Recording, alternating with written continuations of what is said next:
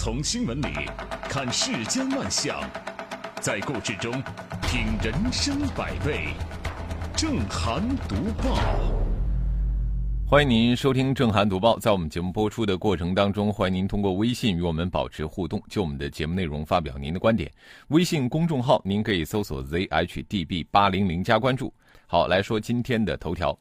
日前呢，一则女保安劝阻违停，遭到男子踢打，十二岁儿子赶来猛踹打人男子的视频在网上引发了热议。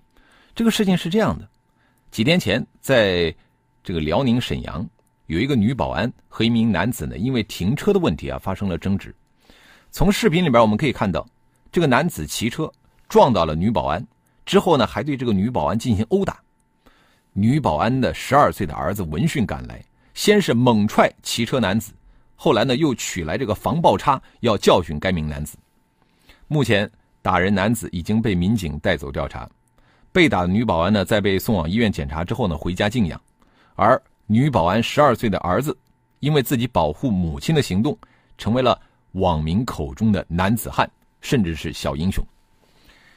哎呀，说起来真的是有点让人唏嘘啊！为什么？因为最近发生的有三起跟十二三岁男孩有关的新闻。呃，前面两起我们在读报里都说过啊，这两个男孩啊，一个是杀害自己的母亲，一个是把自己的父母都杀了，那悲剧事件。只有我们刚才说到的这起事件中的男子汉展现了英勇的一面。然而，不管这几起新闻事件中的当事男孩做了什么，他们都有一个共同点值得我们关注，那就是现在啊，十二三岁的男孩其实已经非常有力量了，不仅有智力，也有体力。他们是位于童年和成年之间的那个边界地带，实际上展现出来的能力已经常常超出我们的预料。舆论关注的重点，其实是这个还击行为，它展示出了公众渴望的男子汉气概。为什么说是渴望呢？啊，原因就在于，你看，从八零后到九零后，再到零零后，社会舆论呢，对他们一直有一种挥之不去的担忧，那就是作为独生子女，这几个年代的人实在是太柔弱了。这个有关独生子女缺乏责任心、意志力的印象，一直停留在我们公众心中，并且呢。这个舆论也的确从很多层面发现了独生子女的种种问题，呃，例如说那些从小娇生惯养的熊孩子啊，一直是我们口中的问题包；又比方说大学新生报道，然后家长呢带了一卡车的生活用品，啊，讽刺的就是那些孩子啊缺乏独立生活能力。更频繁的嘲讽来自于现在很多这个男孩中性打扮啊，甚至很多的所谓的娘炮的出现。啊，这都被看作是他们丧失男子汉气概的一个重要表现。在辽宁沈阳，这个十二岁的男孩英勇的站出来保护母亲的举动，极大的迎合了社会舆论对小小男子汉的想象。十二岁的男孩面对一个成年人，首先他需要勇气，保护母亲则体现出了他的责任感和正义感。在战斗状态下，这个男孩挺身而出，保护妇孺。这是我们千百年来人类社会的底层法则，就像一百多年前泰坦尼克号撞上冰山之后，妇女儿童可以优先获得逃生的机会。在生活中，许许多多的危机面前，男性保护女性的法则被认为是一种原正义。那么坦白的来说啊，通过这个短视频，呃，我们很难真正了解这个十二岁男孩的为人，但是对于舆论来说，这并不重要。重要的是，这短短几十秒里边呈现出的这种男子汉气概，这种气概是稀缺的，也是宝贵的，更是主流舆论所崇尚的。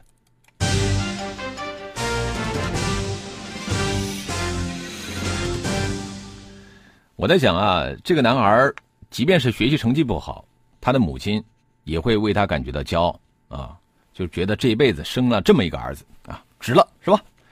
望子成龙、望女成凤是家长对儿女的一种普遍期待。那但事实上呢，大部分孩子最终都会成为一个平凡人。近日啊，中国青年报社会调查中心联合问卷网对一千八百六十三名家长进行了一项调查。调查显示，百分之七十二点六的受访家长能够接受孩子将来是一个平凡人，百分之六十五点一的受访家长认同做好本职工作，平凡生活也能出彩。看到这样的调查，我非常欣慰，呃，如果是我是被这个接受调查者，我也会这样的这个认同。呃，很容易让我们想到一句老话，就是说呢，儿孙自有儿孙福。嗯，接受子女的平凡，其实本身就是一种幸福。正如这次调查显示，百分之四十九点二的受访者觉得自己的孩子以后会成为一个平凡的人，百分之七十二点六的受访家长能够接受自己的孩子以后是个平凡的人。对于平凡，调查中百分之六十五点一的受访家长认为就是做好本职工作，平凡生活一样出彩。我对孩子的期待就是希望他一生平安幸福。啊，当父母拥有了这样一种心态，那么对自己、对子女、对家庭来说都是大有益处的。反过来讲，呃，现实生活并不是这样的。呃，如果说一味的只想让孩子不平凡，天天吼他、骂他，给他报补习班，嫌他的考试成绩不好，这会让孩子不堪负重，同时也会令家长难以应对。其实，有的时候，因为孩子成长造成的很多的烦恼，很大的原因在于，一个是我们缺乏科学的教育理念，啊，家长带着孩子走偏了。当然了，家长是怎么走偏的？是因为我们全社会，呃。弄了一些什么精英主义的那种呃成功学的理念啊，给洗脑了。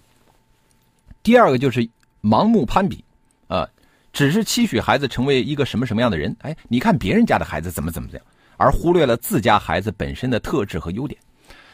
正如专家所说啊，人生并不是短跑，而也不是马拉松比赛，每个人出生的时候都处在不同的位置，也朝着不同的方向。我们的家长理应认识到这一点。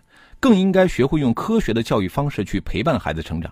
正所谓，孩子的健康成长比片面追求出类拔萃更为重要。而且，呃，套用一句网络流行语啊，就是父母的接纳是每个孩子内心最大的渴望和自爱自信的源泉。当然呢，平凡并不意味着就是平庸。呃，作为父母可以接受子女平凡，但是我们也要教会他们。怎么样去正确的做人、做事和学习的方式？要让他们拥有一颗积极进取的心，懂得感恩，对人热情，做一个正直、善良的人。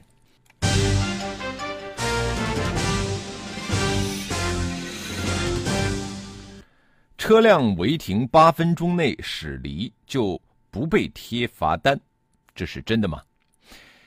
二零一八年一月，浙江温州。龙湾区以智慧城管结合大数据应用，首创了龙湾八分钟违停预警执法模式。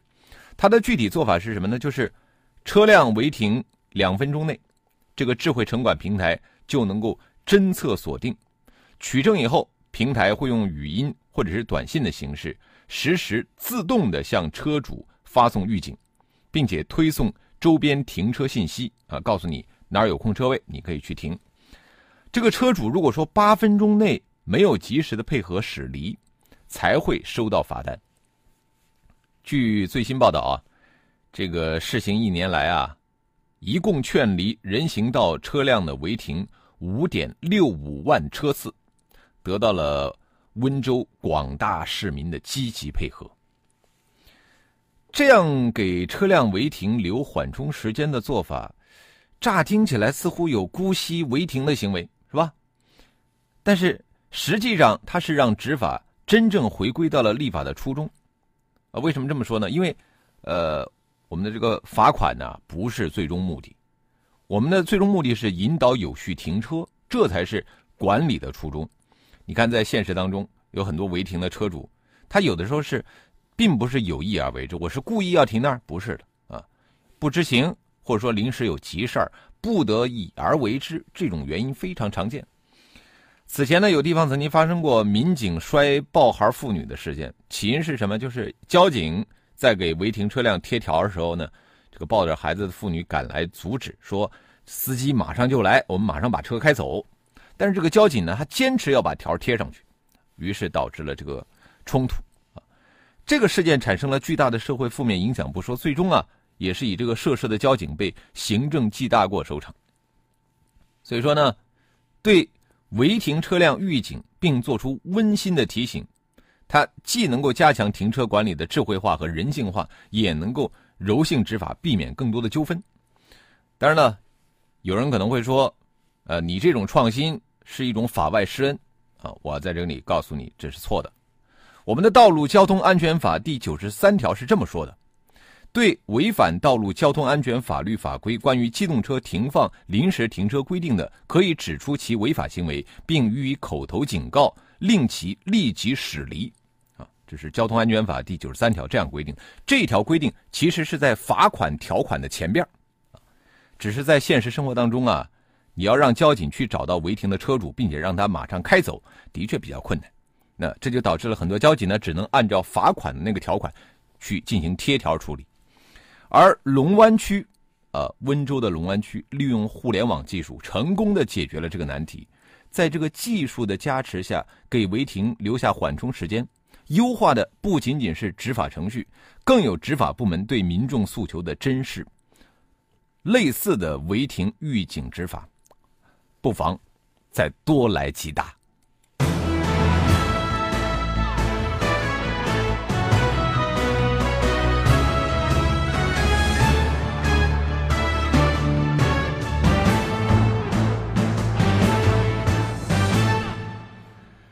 关于这个治理汽车违停，呃，温州龙湾区的做法，那真的叫是急群众之所急，想群众之所想，是吧？我接着说的这家酒店。啊，他们也是这样做的，网友们也是叫好声一片的。一月九号，有网友反映，山西运城新绛县有酒店最近下发了文件，规定酒店员工乔迁新居、孩子满月、老人过寿、购买新车等不允许宴请同事，违者罚款两千元，并退还所收全部礼金。这个事儿啊，在网上就是引发了热议。昨天，涉事酒店公关部门的王经理说：“这个确实是他们公司内部的管理规定，不允许员工办喜事、宴请同事。”这个规定爆出来之后，我看到网上好多人都表示强烈附议啊，严重赞同。呵，这个的确是切中了我们很多人日常的烦恼。你说这个同事，呃，办喜事儿，呃，你要是去的话，你不能不随份子啊。如果说随低了，哎，人家脸色难看；你给高了呢，自己又吃不消。特别是有的那个单位啊，年轻同事多啊，有的时候呢，一年到头啊十几场婚宴呐，是吧？自己挣的那点工资啊，好多都随了份子了，而自己还是个单身狗啊，不知道什么时候能够结婚。呃，现在涉事酒店管理方下令，统一禁止互相宴请，这让很多人觉得，哎，这个问题终于有解了。以后就算别人请自己啊，我也可以借有规定为由给自己找台阶下。我们细看一下这家酒店的规定，呃，也算得上是实事求是啊，并不是禁止一切同事间的这个交往，他只是禁止小事大办。对于结婚、父母离世，还是可以邀请单位同事的，而不是说不讲人情呢，禁止一切的宴请。这呢，既可以维护同事间的人情交往，又能够控制人情交往的频率，算是适当的减负。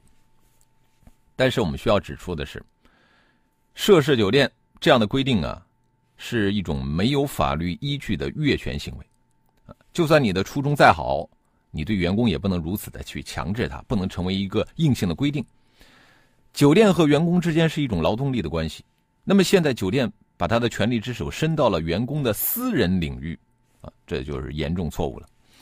呃，相比较之下，我觉得这个酒店其实可以把这个规定啊稍微做改动。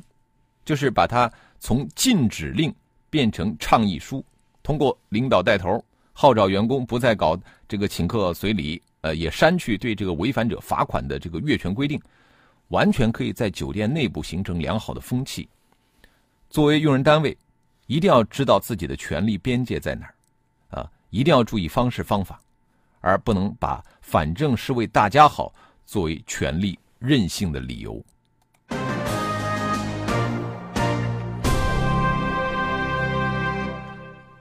权利、规矩都是有边界的，而创新是没有边界的。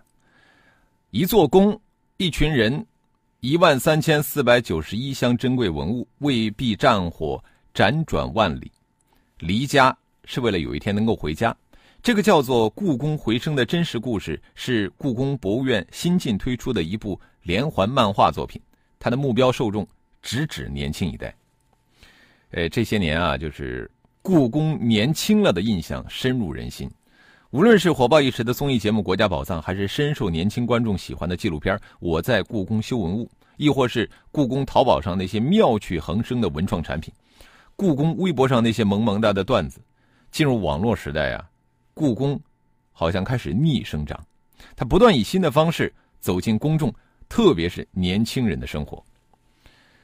再珍惜的文物，都是为人而保存的；再高深的学问啊。也是为人而研究的，要让文物说话，让历史说话，让文化说话，其最终的落脚点都是千千万万的今人和后人。故宫负责人分享了他们这个故宫正青春的理念，那他说了一句话：说年轻人喜欢什么，我们就给他们献上什么。明年，故宫呢将会迎来自己六百岁的生日。把一个壮美的故宫完整的交给下一个六百年，这是故宫孜孜以求的目标。我们交给下一个六百年的，是一堆冰冷的文物，还是一个涌动着鲜活生命力的文化存在呢？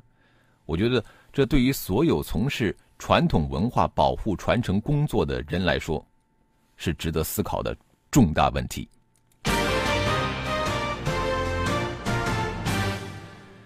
六百岁的故宫每天都在创新，可是曾经被称作为创新先锋的苹果，却在躺着睡大觉啊！后果是什么呢？媒体报道，近日深圳华强北的渠道商收到了美国方面的调价信息，在中国市场的 iPhone 新产品开始降价，最高单品的渠道价下降四百五十元。去年十二月份，在日本、美国，iPhone 新机各种降价。那日前呢，苹果的官网也上线了一项这个折抵换购的活动，其实也是变相的降价。苹果公司的艰难和尴尬已经不是什么秘密了啊！呃，连日来这个苹果的股价暴跌，那我们说苹果现在迎来了至暗时刻，一点都不为过。至于原因，苹果公司的 CEO 库克表示，产品需求的疲软主要来自于大中华地区，也就是说呢，这个库克把这个锅甩给了咱们中国市场，哈。这个锅咱们中国人背吗？当然不背。呃，iPhone 手机在中国的销量下滑，我们要是归结它的症结，主要是两点：一个是啊，这个苹果手机的创新程度和这个苹果手机的产品体验根本就配不上它的价格水平；另外一方面呢，我们现在国产手机是越做越好了，啊，体验也好，价格更适中，这个性价比更高，所以说呢。苹果公司啊，与其做一个怨妇去怨天尤人，不如好好的研究一下中国市场，找到自己产品失宠的真正原因，用自己的实力来俘获中国市场。否则的话呀，闹笑话和尴尬的就只会是苹果啊！不仅如此，未来还可能会迎来现在遭遇的至暗时刻二点零版啊！如果是那个时候才惊醒，就像诺基亚一样，那就彻底凉了。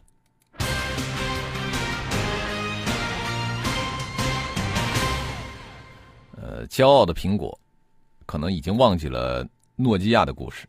我们接着说的网红咖啡品牌，恐怕也忘了共享单车的故事。瑞幸咖啡这个新兴的网红品牌，现在很多人已经不陌生了，在咱们无锡啊也开了好些家了。哎，这两年呢，瑞幸开咖啡可以说是四处开花。近日呢，瑞幸咖啡的 CEO 钱之亚称，我们今年又要开两千五百家咖啡店，二零一九年。在门店和杯量上，希望全面超越星巴克。星巴克是全球最大的咖啡连锁品牌，呃，进入咱们中国已经二十年了。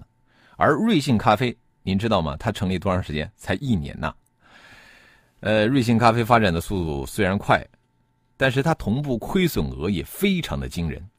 二零一八年前九个月，瑞幸咖啡开了一千五百家店，卖出了三千六百七十万杯咖啡。它的累计销售收入三点七五亿，净亏损是多少呢？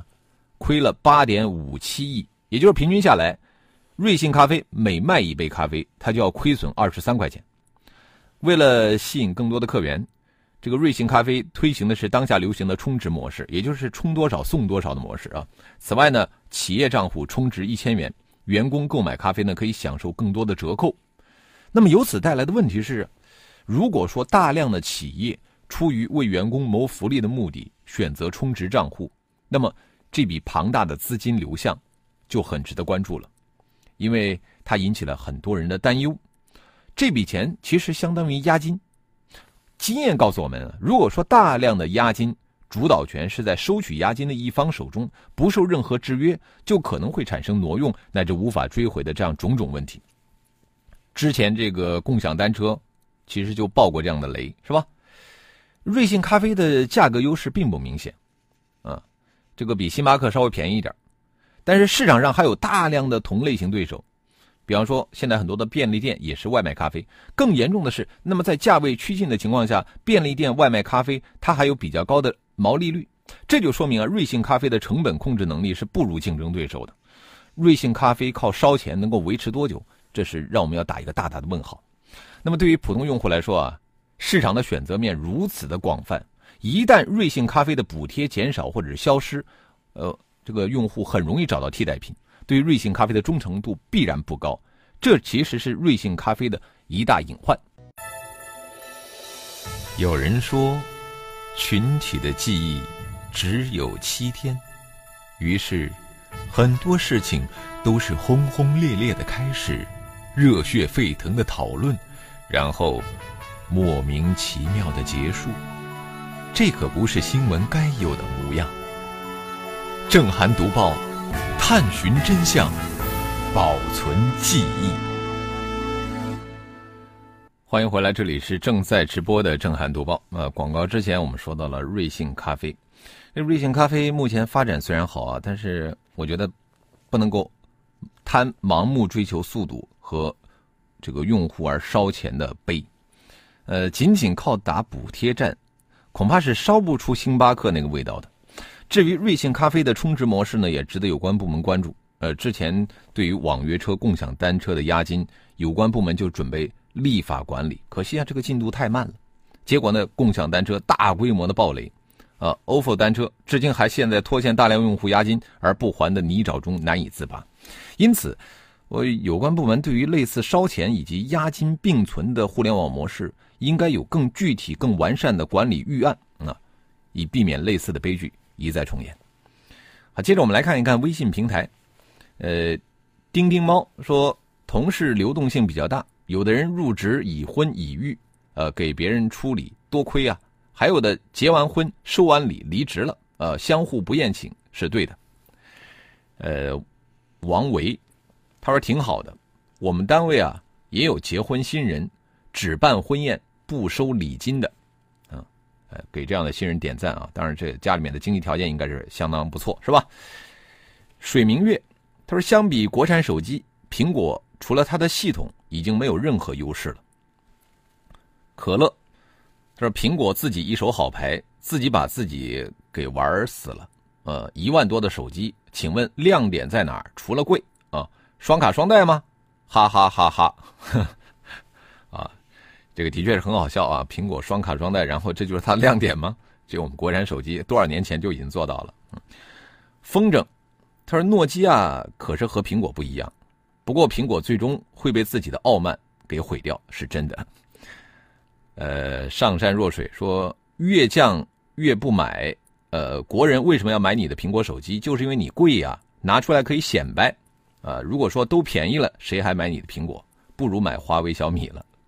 可能这也是一种消费心理啊！有的人买苹果手机主要是，呃，因为它贵，的确是。这个 Mr 熊猫说，瑞幸这种疯狂扩张的模式肯定会有很大的后遗症，看来要崩。小蓝杯恐怕是熬不过二零一九年了，啊，呃，现在还不知道，人家可能是风投投的钱多，还可以烧一段时间，就像共享单车当年那个模样。再来看到微信平台上有团和气，他说有了为母亲出头的十二岁男子汉。余欢扣扣可以欣慰了。好，感谢您的收听和参与，我们今天的读报就到这里。更多的交流，请您搜索微信公众号 zhdb 八零零加关注，也欢迎您使用蜻蜓 FM 和喜马拉雅 APP 搜索“震撼读报”，关注我们的节目。